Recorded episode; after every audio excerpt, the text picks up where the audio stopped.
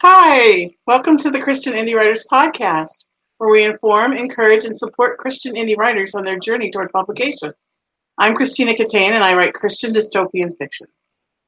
I'm Jennifer Carl Tong, and I write historical Christian romance.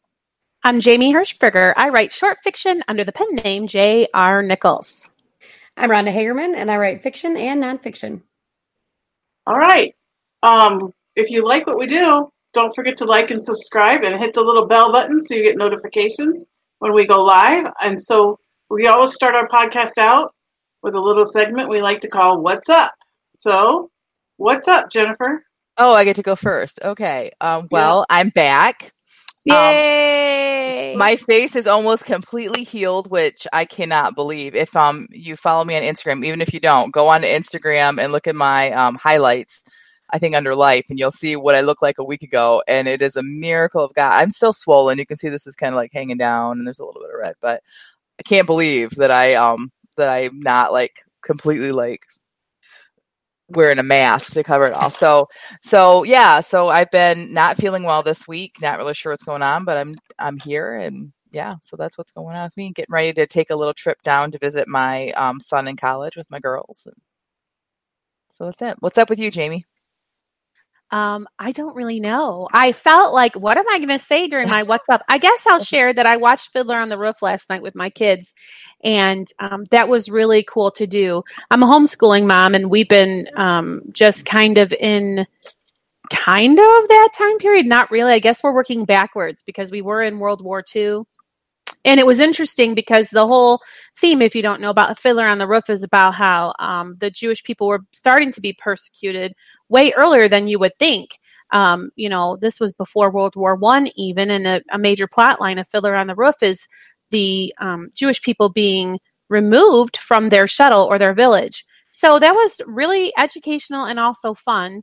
And it was really neat because the song If I Were a Rich Man from Fiddler on the Roof was actually sampled in a more popular song. So my kids were like, this is that song. And I'm like, yeah, this is the OG version of that song. and so uh, it was just kind of neat because it helps it helps when kids can like latch on something familiar and bring it into an experience like that and then they think well maybe this is something cool that i will give a chance to so that was fun yeah, what's up with I you think, rhonda oh go ahead tina i was just going to say i think that was called the pom pogroms yeah mm-hmm. when they they were they were putting Jews in ghettos basically, even back then.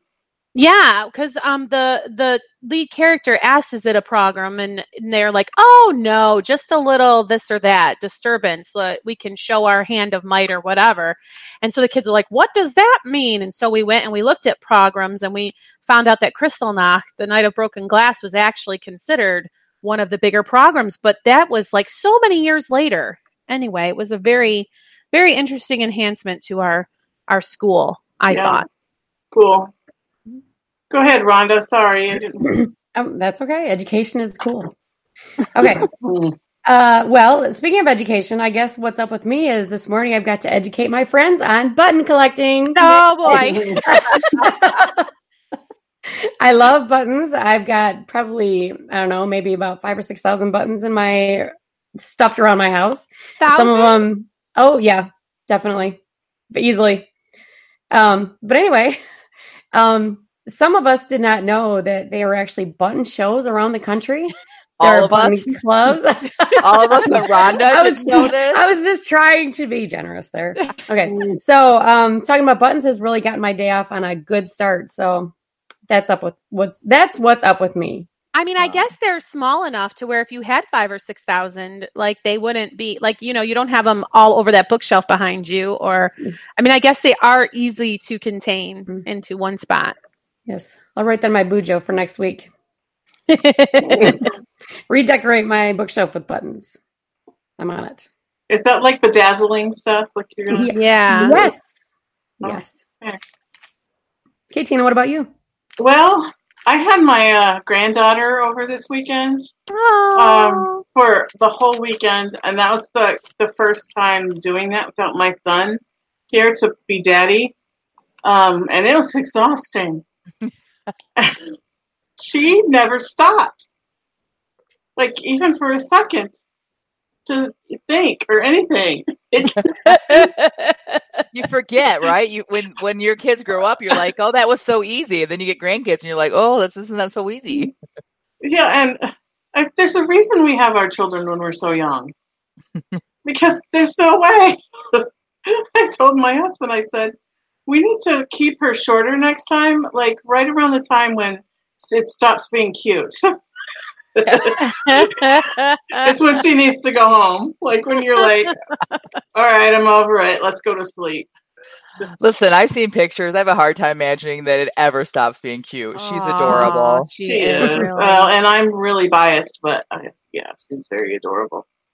and she's talking so much. And the, the funniest thing that happened was we we set up the air bed for her, and she helped put the sheets and everything on, and we made the bed. And um, I said, "This is your bed, Athena." So she grabbed her big. She has this big stuffed gray elephant, and she climbed in and she said, "Turn off the light." So I turned off the light, and um, she said, "Go, go." So I went out, and I could hear her in there talking to the elephant, going, "It's okay, honey." she was comforting her elephant. So that night, when she woke up in the middle of the night crying for her father, I said, "It's okay, honey," because I knew that's what she wanted to hear. So yeah, Aww. it's adorable. It is adorable. Hey, before we move on, we've got a real active chat already uh, today. Uh, Robin Sardi says that she has a degree, a history degree in World War II. So if you want um, to nerd out about this, let her know. She's referring to what we were talking about earlier. Um, Maria, as well as the rest of us, did not know about button shows, but Robin says that L.M. Montgomery has characters who collect buttons. So we'll have to pick up one of her books and see. Yes. You need to write a character that collects buttons, Rhonda. That oh, like awesome. I'm already so on it. Yeah. there may or may not be clues in a certain book coming up. Oh.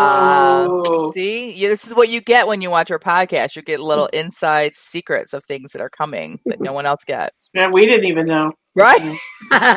we thought we were on the inside. We we're all clueless. Yeah. Okay. Today, so our topic for this week is collaboration. Um, and so the reason for this topic is way back in December, um, we talked about compiling some of our writing sprints that were all about Christmas. And so I'm actually going to let Jen explain this all to you because I think it was between her and Rhonda, it was kind of their idea. So. Yeah, I mean, like it was just kind of we were writing, doing our regular writing sprints like we do every week, and we decided to um, do Christmas themed ones. So some of them were Christmas words, some of them were like a title, like uh, the Christmas pageant debacle, I think was one or something like that. And yeah. um, I I thought, wouldn't it be great if we were to just compile them and put them out as a, as a, a collection of shorts? Um, because as authors, we could, you know, we should be publishing and it would be fun for us to publish together be a fun way for us to share uh, what we are writing with people that don't watch the podcast and a way for us to help promote the podcast. So that was the original idea. Super simple. Let's just throw them together. Let's make a cover and let's just do this. Um, but it just never kind of came around because we didn't have enough i think meat to fill between the covers uh, to really justify publishing it. And so it kind of just didn't happen we it was so short on time. I, I, think it was more like November because we were still recording the podcast then. We didn't have light chat back then.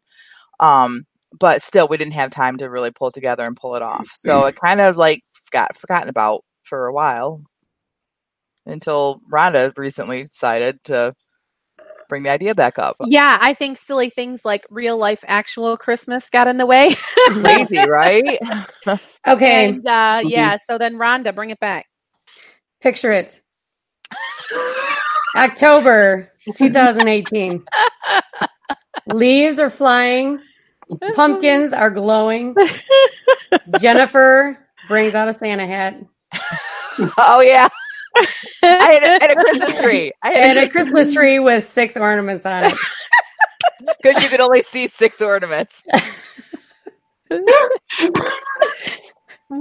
um, so yeah, um, I think that we decided to um, yeah, just write these Christmas stories. So my thought, um, Tina and Jamie and I had written with a couple other people this compilation where it started in a carnival. That was the inciting incident. That was the scene, a carnival, and we were all witnesses or possible suspects in this guy's murder or accident, whatever it was. So anyway, each of us took one character and we got back together a month later and read all these stories. And it was so much fun to see how we had all taken this inciting incident and created a story out of it. And um, anyway, recently Jamie read part of it, and that made me think about it again. And um, I'm yeah, what Rhonda's talking about is I submitted that um, piece that I had written to our postcast, which if you're a Patreon subscriber, you get access to the postcast. And what that is is we each submit a piece, and then the other three critique it. So um, that had brought to mind that really fun idea and so Rhonda came into our office hours. We do a portion of time where we talk about like the podcast and business, and she said, "Let's do that." Is that about how it went, Tina? Right. So the exciting announcement that we have to make is that we are writing a and a collaboration, and a compilation of a Christmas stories that has the same inciting incident. And Yay! I think I think that we decided we weren't going to give it anything away about the actual story itself but basically, we're all in the same town, and there's the same inciting incident. And then we are going to, with from our character's point of view, tell what happens next. And hopefully, we can get it done and get it published by Christmas. Yeah, and what we thought would be fun was to just kind of be transparent about the process as we're going along. So this is supposed to be one in a series of episodes of how does this collaboration thing work? Um, how does it work for us four? I mean, I think it's fair to say that this isn't something that just random four people could likely do together. Would you guys agree? Yeah, absolutely. I think the fact that we have a relationship, that we're friends, that we've have an established writing group, so we have um, expectations of each other, and we've worked together and other things before, um, and have had a collaboration as far as each other's work. I think that really is important for us, at least. I think that um, two like four random strangers, I don't think could pull this off, at least not as well as as we're going to. Oh boy. like I suppose if there was like one boss and they said this is what it's going to be, now go write it. Right. But in our case, we are four bosses in it, so we uh, had to agree on stuff. So we didn't. Mm-hmm. Well, not one of us just said, "Okay, this is what it's going to be," and so Which there was a process to that. Right and it was a long process and it, i mean fun because like i think people have realized already that we are four and we're friends but we're like four completely different personalities and we write four different genres so there was that like to get through as well to figure out how this was going to work yeah so i guess um, we're talking today about what our process was for just the very beginnings of things right tina right um I, I can't read my notes here. Sorry. That's Um, so we want you guys, our audience, to be kind of coming alongside us every step of the way. Um, and so, like, if there's a delay and it's not going to happen, we'll let you know, and you'll know why. Um, and so, yeah, let's talk about how the idea. We talked about how the idea came to be. Right. Um, so, uh, should we talk about how we like how the meeting went? Like we yeah let's talk about our meeting and um, some of the different choices we had to make um, in order to be able to do this because i think this is good for us to talk about because i think that for us it took us a long time to kind of get to a place where we felt like we could then start this project because we didn't really know where to begin so maybe we can through our experience show you like what you where you should start like um well, like, well, we one of the things that we really didn't talk about at the beginning, and we realized as we are going on that we really should decide: is there going to be like an inciting event? If is there not?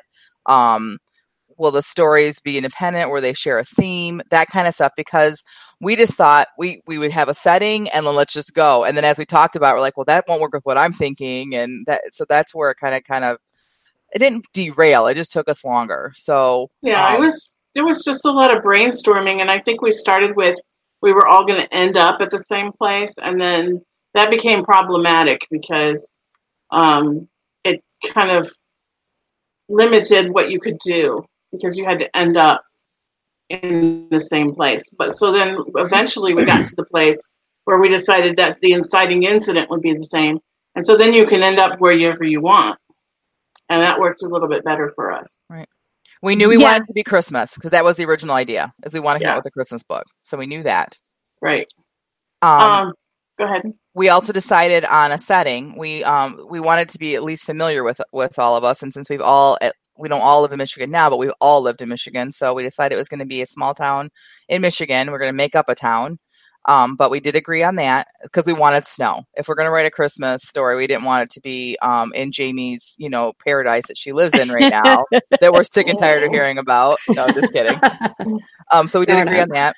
Um, Robin asks, "How did we decide on genre and era?"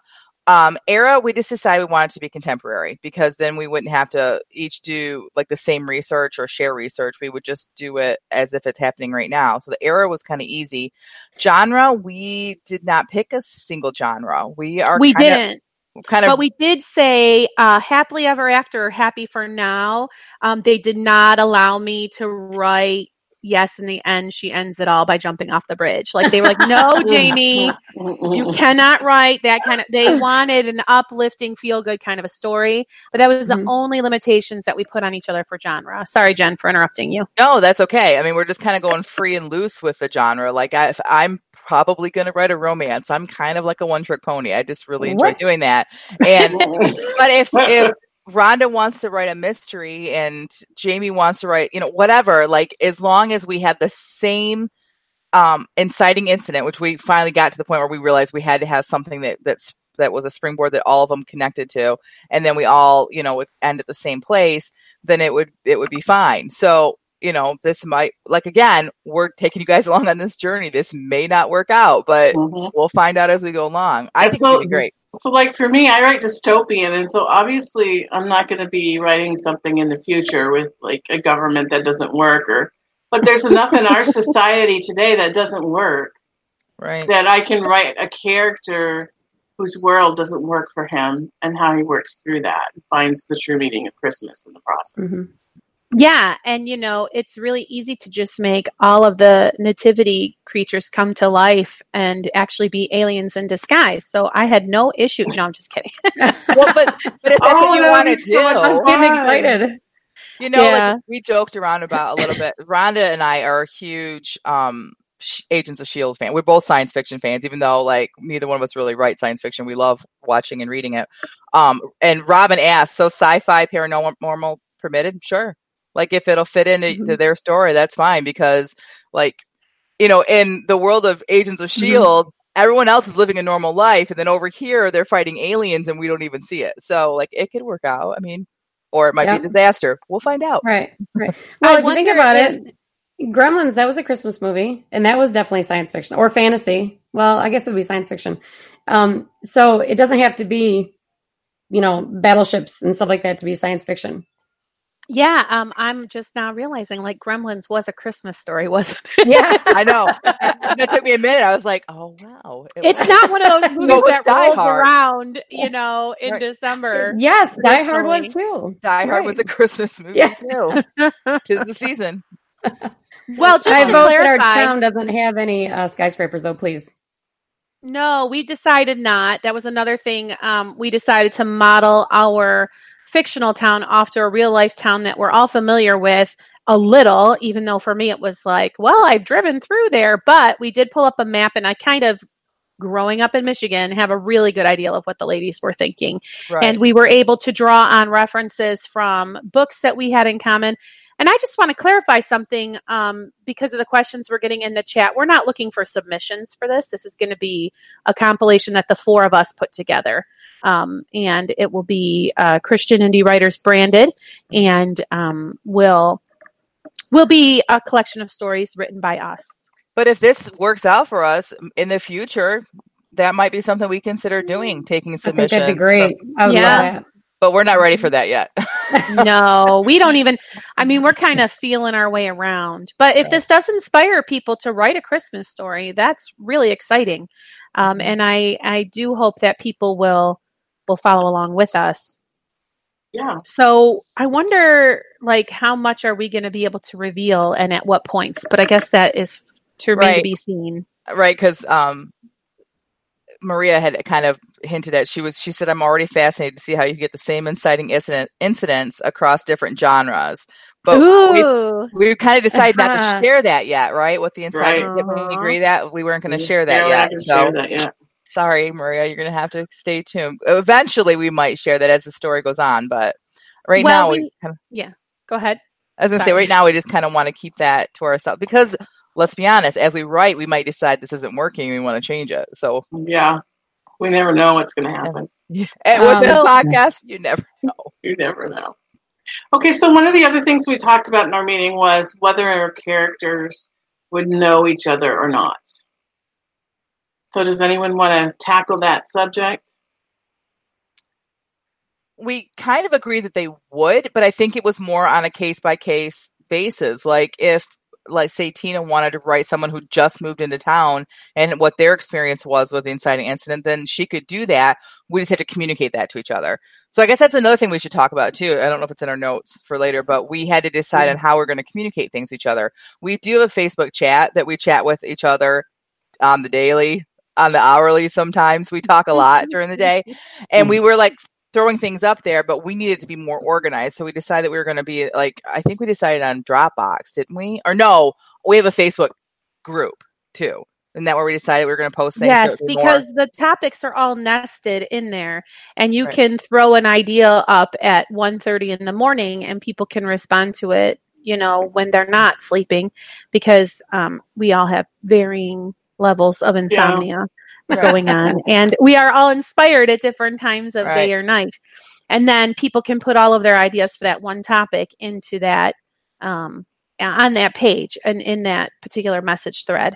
But then we are going to have a Dropbox kind of a spreadsheet. I joked that Rhonda's going to make family trees for all of our characters. And that that, That was a joke? Dropbox. No, well, it wasn't. But then you guys were all like, "Ha ha ha!" And I was like, "Yeah, okay, ha ha ha." Because I feel like if we if we continue this with any um if we continue this annually, how fun for our little town to kind of grow and to have history. But anyway, in our Dropbox folder, we're going to do things like keeping track of character names and relationships.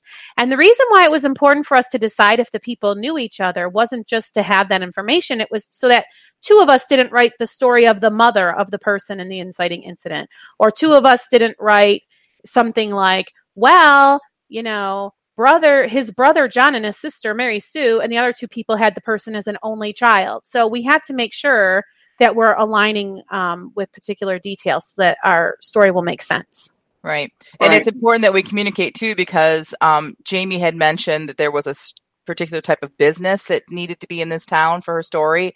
And I was like, oh my gosh, that fits perfect for kind of what I'm thinking about my character. So one of my characters can inter- interact with one of her characters. Um, and we can write about it separately, but it can it can mirror each other. Um, so as you're reading the two di- the different parts, then you'll see how they overlap. So we're kind of hoping that'll work as well throughout but um ultimately we're writing separate stories that will uh, like start at the same place end at the same place and possibly they'll interact a little bit but they're going to be separate stories just We didn't talk about this um, beforehand, but I just want to know from all of you: Are any of you like feeling really nail bitey about this? Like this seems like a really big thing to try to do. I'm like, ah, are we going to be able to do it? Why no, not? I'm excited. Me too. I think I it's think- going to be great. I think you're the only one biting your nails. I'm like, let's do it. Like, I, I just feel like we'll be done within a month. Like, of course, Mhm. then again, like, you know, things happen. So, which I guess was in our notes too. Like, that our plan is to come out for Christmas this year. But if it, you know, if things happen and doesn't happen, then we're not giving up on this project. It might just be tabled to the next year. But our goal is to have it done um, within the next few months so that we can edit it and we can get book covers and we can be ready to rock and roll, you know, at Christmas time. So, but no, I'm I'm excited about it. Like, I I just don't see how we can how it cannot be good. Let's see. Let's say that it's not even that good of a book, right? We're still going to publish it, and people will I'm still not read saying it. that. You know what Like, let's just do it. Why? Yeah. Don't, don't stress out about whether it's going to be perfect or it's going to be the greatest book ever, or people are going. to Who cares? We're going to do it. We're going to enjoy the process, Yeah. and we'll be able to say, "Look what we did together. This was great." And then we'll then we learn from it. Either we learn, yes, we're going to do this again, or we're going to do it again, and we're going to change this, or That was a good lesson. this is kind of our cookbook. You know how like the ladies Oh. auxiliary puts Oh, together yeah. an annual cookbook? Well, this is kind of ours and everybody's submitting their own recipe. but it's got to be formatted so it all looks the same. So, Yeah. that's a really good analogy. And Yeah. next year, our stories have to have recipes in them now. Oh no. Oh, that'd be fun. I love that idea. Hmm. Uh, That people cooking could actually make. Why do we have to wait till next year? I like that idea. Ah. I Uh, Jamie doesn't like. nope. No, I already have my story written in my head. There can't be any recipes. Hmm. Yeah, I don't know what you're talking about. I know what your story is like. What in the world? I mean, I would make a joke, but nobody will get it because they don't know your character and stuff. That's hilarious, Tina. Putting yourself on the spot. Her character's No. not a cannibal, is it? I'm not saying. Oh. All right, so I've already said like, which I don't think needed to be said, but I've already said that I'm writing a romance. Does anyone else know for sure what genre they're going to do? I'm Um, gonna do a light mystery. Light. Awesome. I th- I don't know what you would call my genre. Um, uh, just kind of a drama, I guess. Drama. hmm yeah, I'm not sure mine has a genre. So Just literary kind fiction. Of, and, uh, yeah, Yes, yeah, pretty much. that's. hmm Jamie, at any point is your character going to be standing on a bridge, even if not jumping off? I don't think so. Okay, good. Mine might. Mine might be standing on a bridge. yeah, one of you said that like if I wanted to like cross path with you, was it you, Tina? That, Yeah, that I cross- just wanted my character to observe some lovers, and he's going to have like internal thoughts about that. Oh, So I that just kind said- of bridge is okay. Yeah, I so I just said if if at any point in your story you have like a scene where in public where there's like a kiss or something that my character could observe, just let me know and I can try to fit it in. I can be persuaded to write a kissing scene. Hmm. Yeah, I knew I I just assumed you were going to write romance and that there would be kissing. So It's an easy assumption. yeah, So Tina and I need to take it. So that I think we can share what town, right? That would be okay if we. I don't think, see, think that matters. We're we're going to base it on a town called Lapeer, which is not far from here. Tina lived there for a while. My grandparents lived there, so I spent a lot of time there growing up. My husband grew up there. Um, Ron has been there. Jamie's driven through it, um, but it's very Been similar. to the pics. Yeah, there you go. So that so you've been on this on the downtown street. So it's Mhm. very much. I mean, like it, for me, it was either that or like Oxford, but Lapeer's a little bit smaller than Oxford. So it's a, a mid-sized Michigan town with a downtown area that they decorate up all at Christmas, and there's little shops and restaurants and stuff. And so and there's like a a um a place where they would have a Christmas tree lighting and and things like that. So Mhm. um so Tina and I need to take a research trip and go hang out in the park and write so that we can like look around at the bridges and stuff like that. And then Rhonda and I are going to go to the town I grew up in, which is this little itty bitty town uh, northeast of Flint called Otisville. Yes, that is its real name. And there is a little diner, a little Coney Island diner, what we call Coney Islands in Michigan, there that um is kind of in my mind the diner that I was going to pattern the diner after. And so we said we're going to go meet there for coffee and do some writing. So I'm excited about just doing that, getting together and, and doing some research traveling. Right. So My husband Jamie- also grew up in Lapeer, and they just made a new park in downtown Lapeer, and it's um, got a brick walkway. And in the bricks in the walkway, they have um, in memory of all these different people. And my husband's father has a brick on the walkway. Aw. So oh, that's kind of cool. So Jamie, anyway, this might be helpful to you that um, Genesee County was actually part of Lapeer County until 1840. So, is that helpful? That's how was that? so amazingly helpful. well, because I- you lived in Genesee County. let me which mute really was the Lapeer microphone County. and jump over to my document and finish it up. Now that Okay, I have see? that. I, am so glad I brought it up.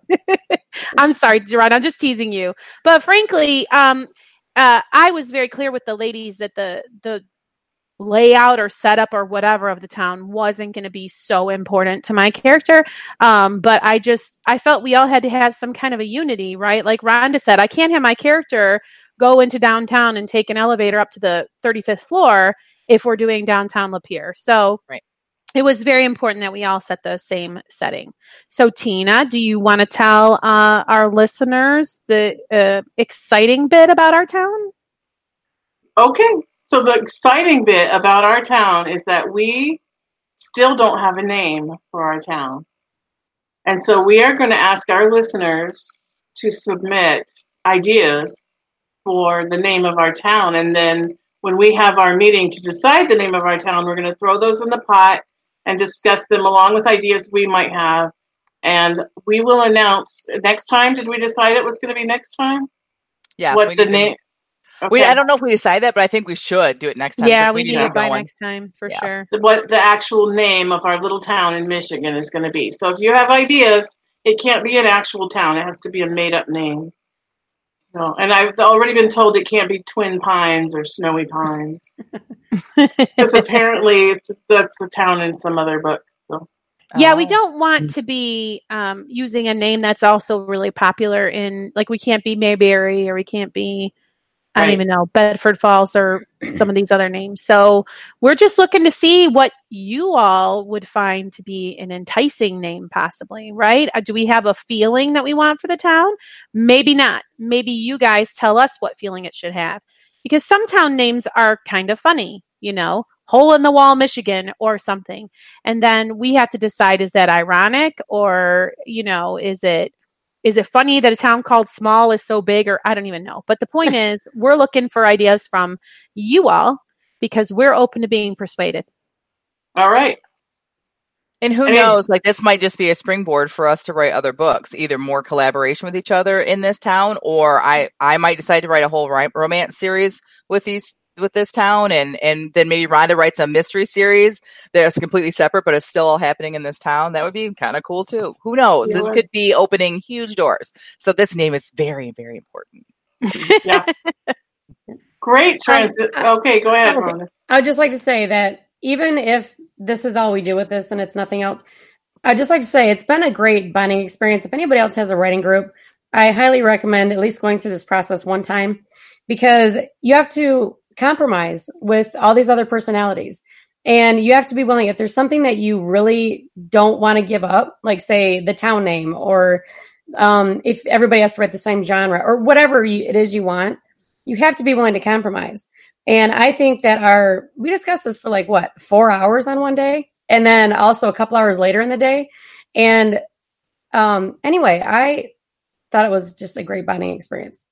And i Oh. just want to add to that you also have to advocate for something that is a, a non-negotiable for you because the experience has to be good for you as well Mhm. so not only do you have to compromise but you have to not be afraid to speak up and and say i really need it to be x y or z Right. Because And after it- a while in a group, um, one person might feel like they're making all the decisions, or that one person never makes any decisions, or that um, maybe somebody doesn't care because they don't have something that they really have to have. So it's just a good way to get to know the people you're writing with.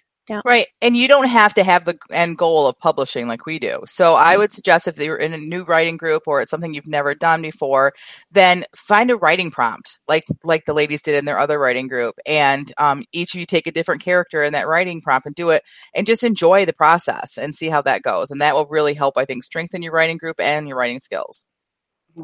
I think anytime you try to write something new and different that you haven't written before, it only strengthens your writing muscle, and it and it only um, the also the muscle in your brain, that creative muscle in your brain that has to uh, make up things. And speaking of that, that's a great segue into our next segment called the feeding of the bat. Yay. So today we had five words from the random word generator, and we had 15 minutes to write a, s- a complete story, uh, or some of us not so complete because we ran out of time.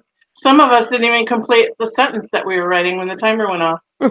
so, um, so who wants to read out the words for? I know that we posted them on Twitter, but jennifer always goes first All right. Jennifer will read the words. Yay. The words were council, twilight, polite, embox, and constraint. We were not happy with mbox but we did not change it instead we I liked it it. up Right. tina and- do you want to say what the definition of mbox is to enclose in a box. It was a really difficult word. really difficult. But um, as you will see from my writing, um, I kind of fixated on that word. and when I finished way early, way early, because like when we were done with the sprint, my exact words were, "Well, those are words." So very low expectations for this one. So I would like to go first today to get it out of the way, if no one cares. yeah, go. All right, I gotta put my glasses on because I'm old now.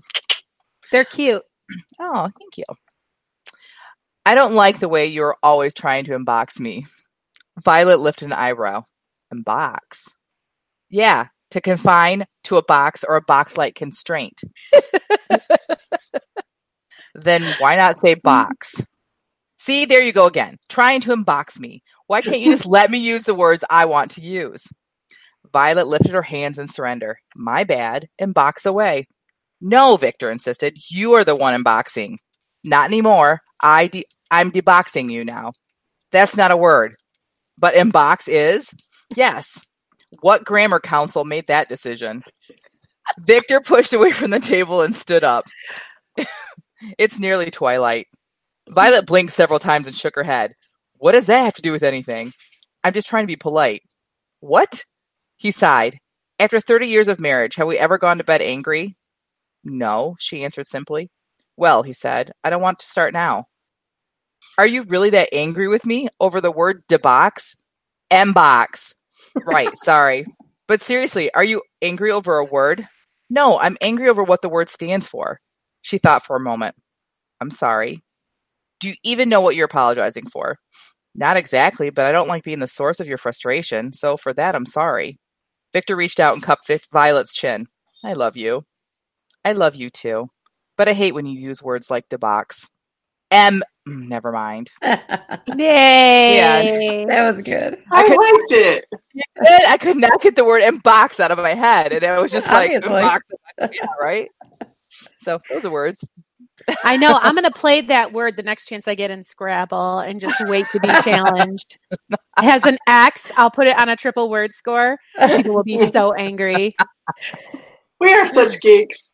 But I really liked how you turned that word into a central character, really, in your story. That was very clever. Oh, Yep. thank you. I thought it was really annoying. I, No, I I, was liked it. I was even annoyed as I was writing it. I'm like, can this just be over with? Like, am I done with this yet? I Well, you just like really want- Yeah, I like Victor too. He's very, he's obviously going through something, and this is Right. just like poor Violet is just on the receiving end, you know? Right. Like, we don't know what's really his problem, but he's kind of touchy right now. Goodness. It's funny because it's exactly how I felt as I was writing it. Like, this is not even about this word, but I only have 15 minutes, so I cannot get into what it's really about. I don't even know what it's about. So, But that's a really good uh, character um, that you created there to Mhm. explore. thank you. And I like how you fit the romance in there. Yeah. Uh, you know what? Thank you. Like, I really didn't think about that, but it's really a goal of mine to someday write at least one book that is based on marital romance because there's all these Oh. romances out there that are like, you know, first love or you're just, you know, Mhm. you meet each other and you fall in love and how they get together. But I think that like there is a huge gap in the romance industry about marital romance. Uh, Karen Kingsbury has written um, a couple that were just like uh, actually quite a few. Then she's really good at it, and I would like to like explore that. So I love I was that idea. captivated yesterday watching Fiddler on the Roof by the Do You Love Me scene mm. because here Tavier, I don't know how to say his name, is Evia. watching his daughters choose life mates and fall in love and his marriage was arranged so he's asking his wife well do you love me i mean what an, mm. an interesting storyline to explore and they did it so well in the movie version. And um oh, i was almost brought to tears you know? It was really um, and that's a kind of marital story that you can have a falling in love thing happen even though these people have been together. But i know that's not what you're going for. Anyway it was just um came to mind because My husband likes to walk around the house singing that song. Aww. Not to me. He just sings do you it. tell him shut up and eat your soup like she does I should. He- And he really loves soup too. That's really. I never made that connection before. Like he actually came to me once and said, "I want to have soup every Saturday." So I'm like, okay. So we have Wow. soup every Saturday. All right. All right. Well, Tina, why don't you go next? Okay. Um, I'm not really sure what happened when I sat down to write this. Um, maybe I'm going to be switching genres. I don't know. So here we go. Wow. The meeting with the High Council happened at twilight in, in the midst of the stones of time. The fireflies danced in the shadows as the last rays of the sun blinked into moonlight. I stood in the midst of the circle, trying to keep my knees from knocking together. Lady Bianca of Algarath, began Councilman Sherpoth, you are charged with high treason and the attempted murder of Isabella Shimmerflick, the fairy sprite. Do you understand these charges? This is all a big mis- mis- uh, misunderstanding, I cried out in desperation. Please let me explain. The faces of the council members turned dark and angry at my outburst, and Councilman Sherpoth decided to forego all attempts, all attempts at keeping the proceedings polite. You will constrain yourself from speaking, you dirty piece of elf dung, or we shall unbox your vocal cords in a silencer for the remains of your natural life. Spittle flew from his oversized lips, and his blunt troll teeth ground together in an excruciating sound. I clamped my mouth shut and merely nodded my head. The councilman gestured that I should be seated. The grand wizard Zaffron stood and approached the council, pulling at his long gray beard as if contemplating what he would say. I knew full well that he had practiced his speech to perfection before ever stepping foot in these proceedings. Today, I will prove that Lady Bianca of Algarath did willfully trap Isabella Shimmerflick in her handbag and then proceed to three, two, one. Oh. I think Yeah, you should you switch genres. What were you saying, Rhonda? She should switch genres. I'm totally wrapped up in the story. I think you should finish what you got going on right now because you got some really good stuff going on right now, and then you need to come back to this. hmm I Yeah. really, really love the grindy troll teeth and the oversized lips. That was a picture right there. But I have to say, as soon as I heard Shimmer Paw, I thought, is this a warrior cat? Oh, it was Shimmer Flick. oh, and then Sherpa. Oh, it was Sherpaw, the the judge person. Oh, Sherpaw is is just funny because my daughter tells me all about the warrior cat stuff, and like they have a name that's like paw at the end. I think you were saying a.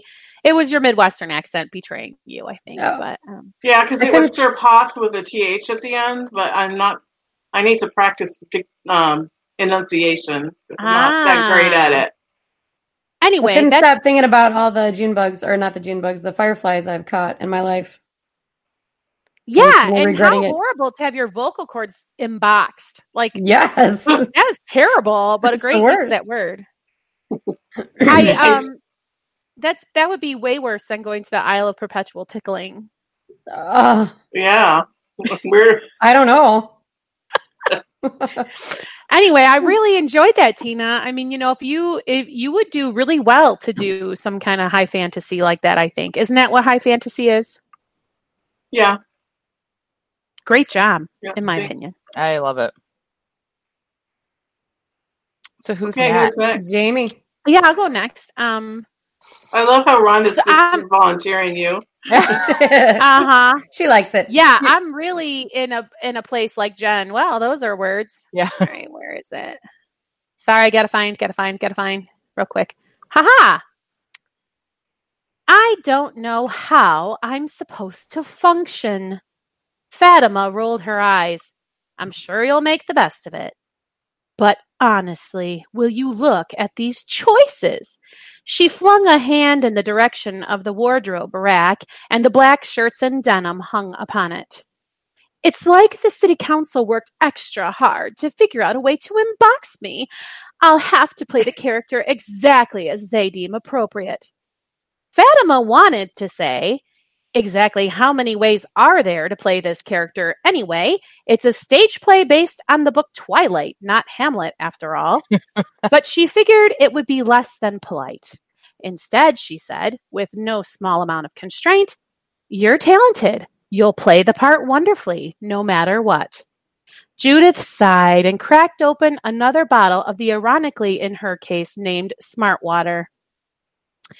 You're a darling, Fatty, Judith said. It's nice to know I have at least one friend in this cutthroat world. What did you just call me? Fatima's eyes narrowed.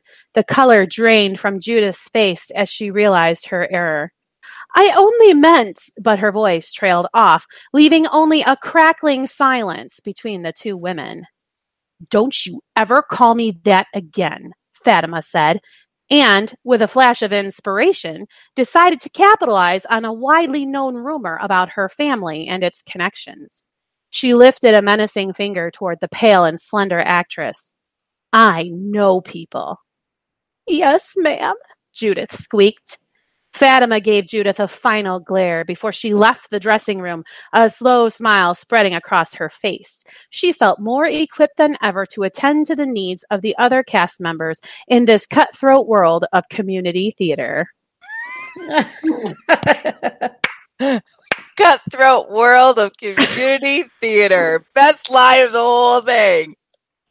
That, I love the name Fatima, first of all.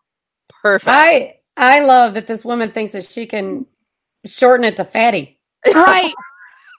if my name was Fatima, I would expect people to call me Fatty. Like I would own it. Oh my word. I would get fat just so I fit the fatty. I'm there.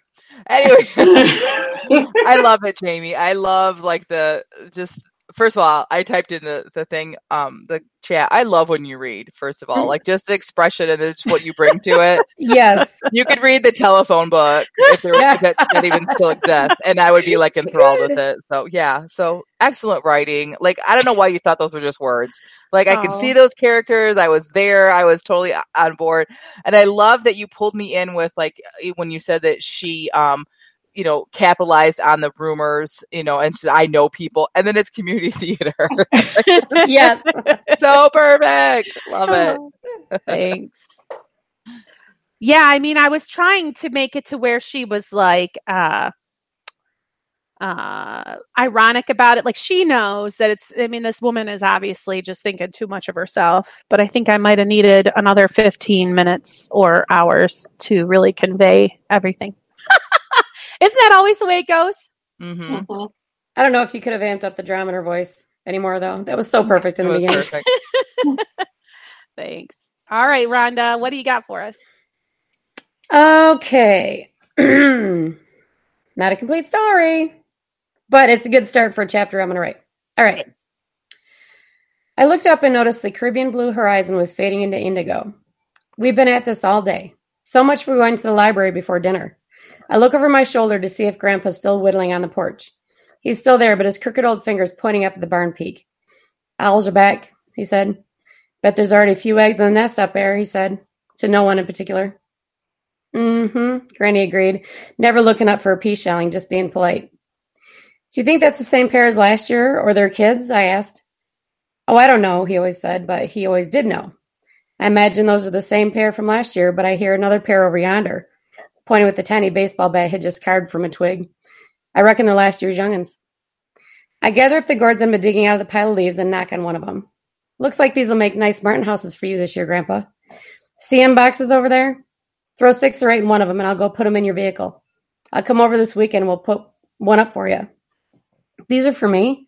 I don't know what to say. I learned a long time ago that if you ask Grandpa for something, it's the surest way to not get it. I love his Martin house. The end. Oh my gosh, Rhonda. That is so good.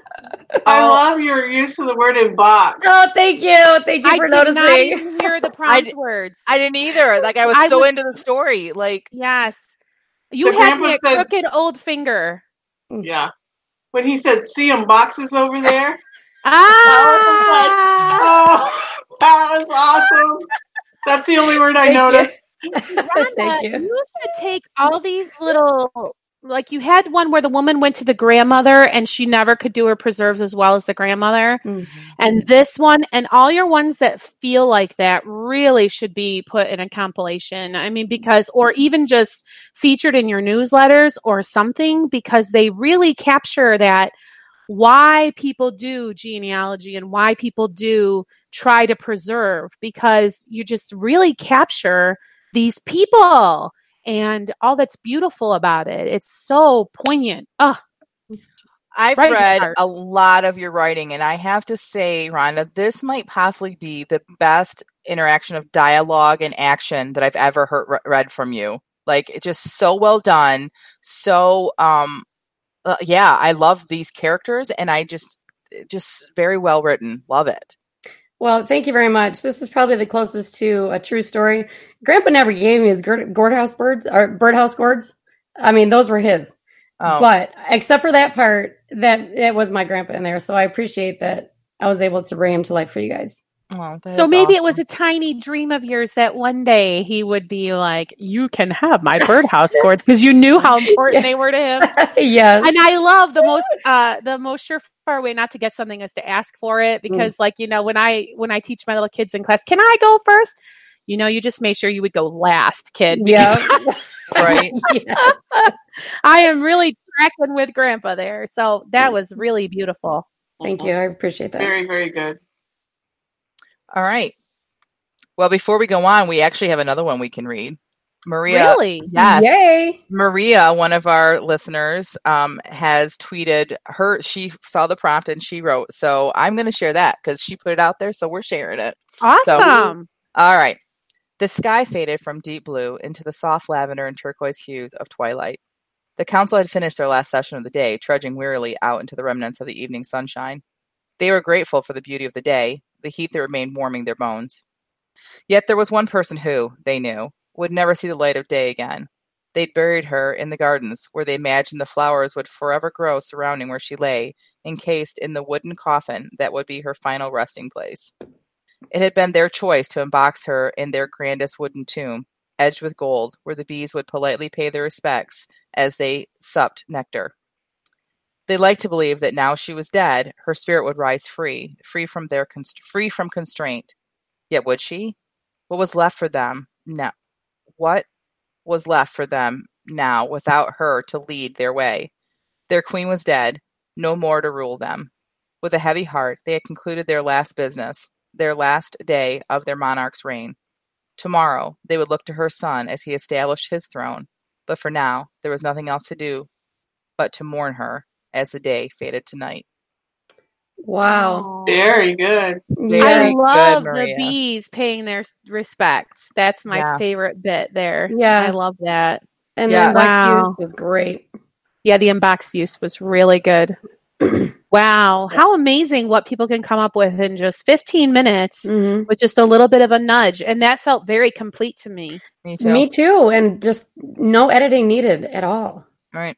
And I love that because this is not us, right? So people can say, oh, sure, they only take 15 minutes. No, we really do. We only do it in Mhm. 15 minutes, which is really apparent in my writing today. But anyway, like this is someone else, like outside of our podcast that has done it. So you can too, if you're watching this right now, tune in every every Thursday, bef- like within the, the hour beforehand, we will post our um our sprint prompt and you guys can do it with us and you can see it's very doable and it's a lot of fun. So Yeah, great I think work, um, Jennifer is the one who's on the ball about that. And she typically sends it through the Twitter under our Christian Indie Writers. Me or Tina, Um, yep. Oh yeah. So if you're if you don't follow us on Twitter, you should so you can get that uh, tweet tweet elite. So uh, Christian Indie Writ, I think we are Kristen Wit Writ. Anyway, Yeah. just search for us. Yes, uh, social media is the is the for sure the quickest way to get a hold of us. I would say, um, yeah, it's Christ Indie Writ is what um what we are, and um, so reach out to us if you have any questions too, and then follow follow us, but follow each one of us too because we're also on Twitter as well throughout the week. And don't forget to send us your town name ideas. Yes, Yeah. Please. Okay, All right. so now it's time for the time that I forget every single time that I'm the host. But I'm not forgetting today because I highlighted my notes in bright red. It is time for Accountability Corner. Everybody's favorite time of the podcast. Uh, who wants to go first? I want to go first because I need some kind of weird special concession. What I really need is to be like allowed to make my goal for this week to come up with a goal for next week because I'm feeling really scattered and all over the place. I have my irons and a lot of a lot of irons in the fire and I can't really seem to focus. I thought I had a goal last week of editing five of my short stories. So the procedure that I decided to follow was to go through and look at everything that I had written and sort of figure out where it was at. Am I at a thousand words with this piece? Am I at 5,000 words with this piece? And sort of figure out which ones were really worth kind of trying to finish. well, that took a lot longer than I thought. There's a whole lot of stuff there. And so I never really got around to the actual worth of work of polishing any of them. Um, well, that isn't true. I think I might I might be able to say that I got one finished out of the five that was my goal. But I don't I don't really know if I want that to be my goal anymore because the thing that I submitted to the postcast, I was like, it was a, a nano story I'd done, I think my 2017, and I'm like, I really like this story. And so I got sucked in over there and started editing that up and i just realized like if i'm if i'm dividing my work between all of this different stuff i'm not ever going to get anywhere. So i need to take some time and figure out where am i trying to get and how am i going to try and get there. So i just basically need for my goal for next week is to come back with a goal if you all understand. Yes but how can we help you do that? Like how can we keep you accountable and what can we do to help you in that in that realm i guess I don't know. Do you guys have any ideas? Because I don't know how you can help me do that. It's something I just have to do. So, I mean, I don't know the answer to that. Okay. Well, I guess we could just ask her, "How's it going?"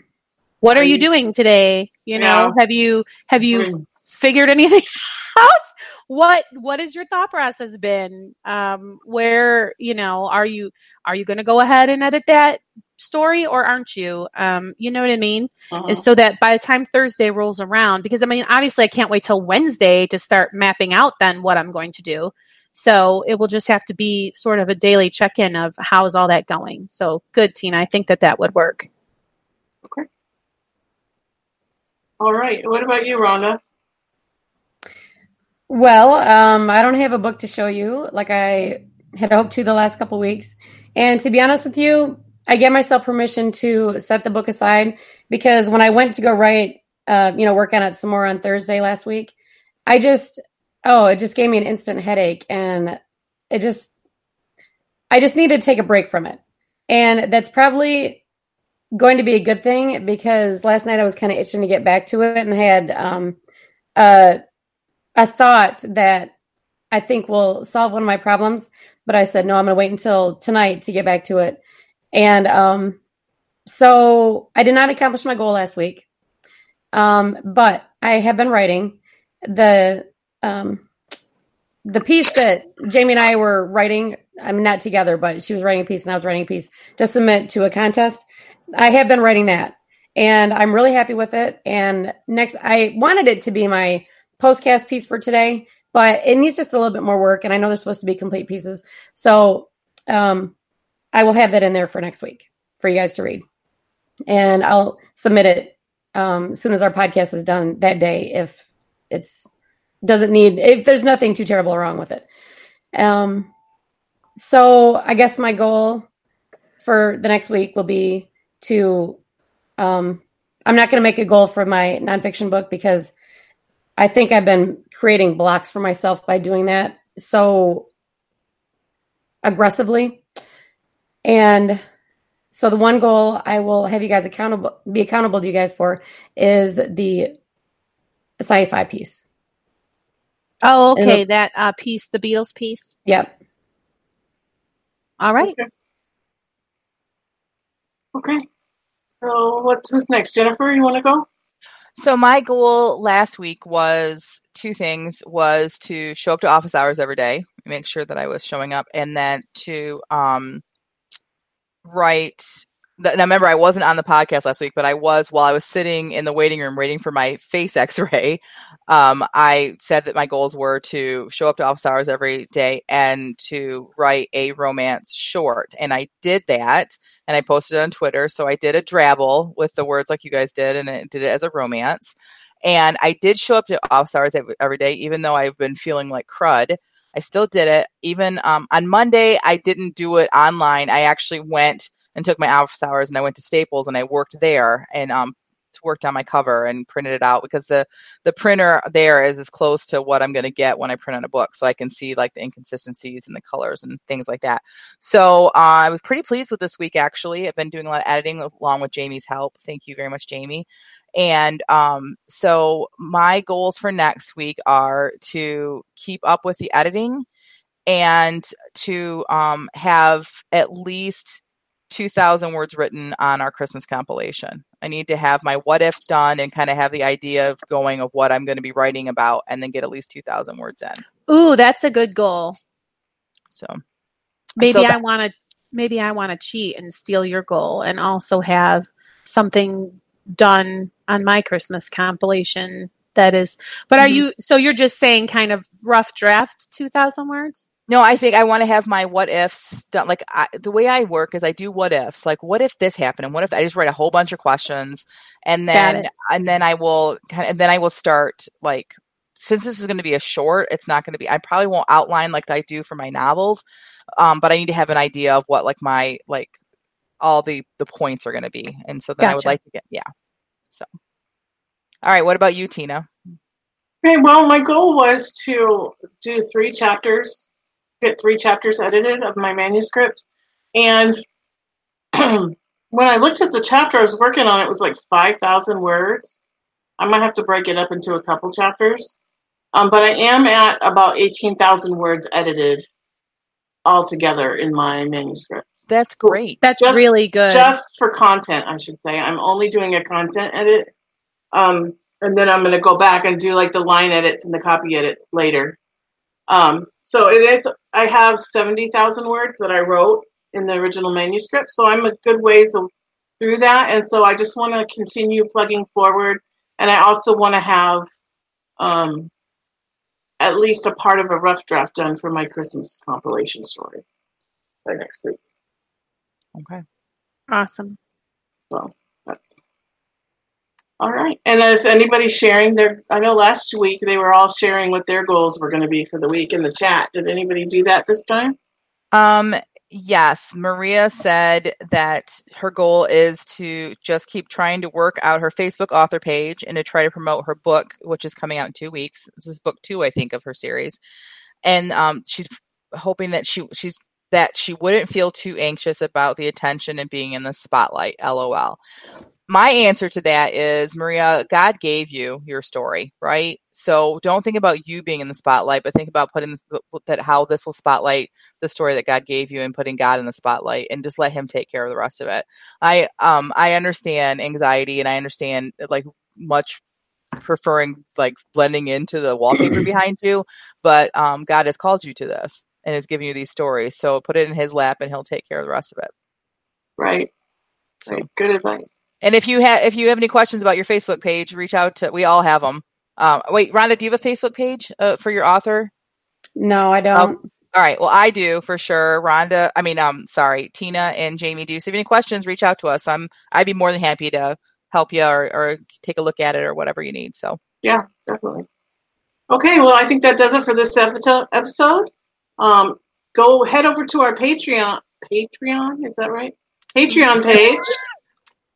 it's it's And early be- still. and be our patron um, for two dollars a month, and you can listen to the postcast and you can read the pieces that we submit um, for critique during the postcast. And some of those pieces actually are from novels that we're currently working on and hoping to publish. So you get a little bit of sneak peek there. Uh, don't forget to sign up for our me emails. There's some freebies on there. Um, what, what do we have on there? We have uh, how to critique a critique sheet sheet sheet. I can't speak today. And uh, we have a few other freebies that you can get if you sign up for our newsletter. So do that. Anything else, ladies, that I'm forgetting? Nope, you did a great job today, Tina. Okay, so this concludes the Christian Indie Writers Podcast. Until next time, may your pen be prolific, your deadlines be met, and may all of your words honor Christ. Bye. Bye. Bye.